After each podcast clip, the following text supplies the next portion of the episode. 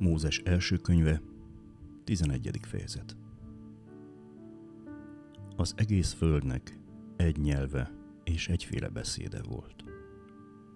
Amikor útnak indultak keletről, Sinár földjén egy völgyre találtak, és ott letelepedtek. Azt mondták egymásnak, gyertek, vessünk téglát, és égessük ki jól.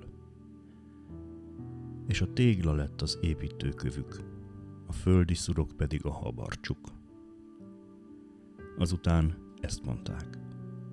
Gyertek, építsünk magunknak várost és tornyot, amelynek teteje az égig érjen, és szerezzünk magunknak nevet, hogy el ne széledjünk az egész föld színén. Az Úr pedig leszállt, hogy lássa azt a várost és tornyot, amelyet az emberek építettek. Ekkor ezt mondta az Úr. Most még egy nép ez, és minnyájunknak egy a nyelve. De ez csak a kezdete annak, amit tenni akarnak. És most semmi sem gátolja őket, hogy véghez vigyék mindazt, amit elterveznek. Gyerünk, menjünk le, és zavarjuk ott össze a nyelvüket, hogy ne értsék egymás nyelvét. Így szélesztette szét őket onnan az Úr, az egész föld színére, és abba hagyták a város építését. Ezért nevezték azt Bábelnek, mert ott zavarta össze az Úr az egész föld nyelvét, és onnan szélesztette szét őket az Úr az egész föld színére. Ez Sém nemzetsége.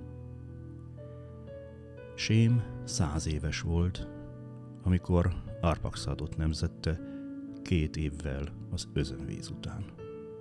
Arpaxad születése után Sém 500 évig élt, és még nemzett fiakat és leányokat. Arpaxad 35 éves volt, amikor Szelaot nemzette. Szela születése után Arpaxad 403 évig élt, és még nemzett fiakat és leányokat. Szela 30 éves volt, amikor Hébert nemzette. Héber születése után Szela 403 évig élt, és még nemzett fiakat és leányokat. Héber 34 éves volt, amikor Peleget nemzette. Peleg születése után Héber 430 évig élt, és még nemzett fiakat és leányokat. Peleg 30 éves volt, amikor Reút nemzette. Reú születése után Peleg 209 évig élt, és még nemzett fiakat és leányokat. Reú 32 éves volt, amikor Szerúgot nemzette. Szerúg születése után Reú 207 évig élt, és még nemzett fiakat és leányokat. Szerúg 30 éves volt, amikor Náhort nemzette.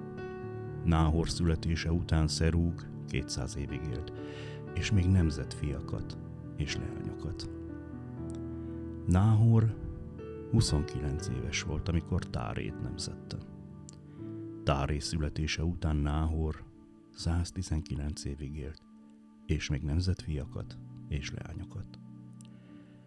Táré 70 éves volt, amikor Abrámot, Náhort és Háránt nemzette. Ez Táré nemzetsége. Táré nemzette Abrámot, Náhort és Háránt.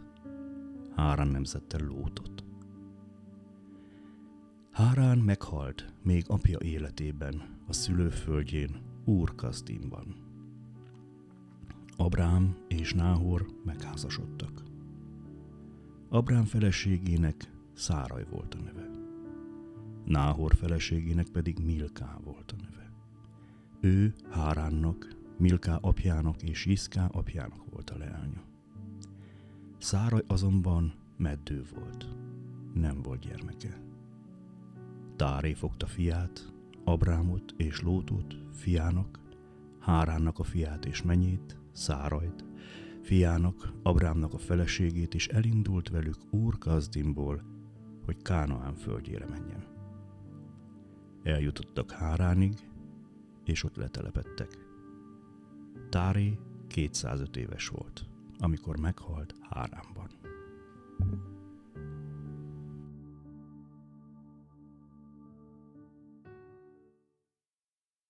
Isten tegye áldottá az ő igényének hallgatását, szívünk befogadását és megtartását. Legyetek áldottak, teljetek meg a szeretettel, a békével és az élettel. Hallgassatok bennünket továbbra is, nyitott szívvel és lélekkel. Isten áldjon benneteket!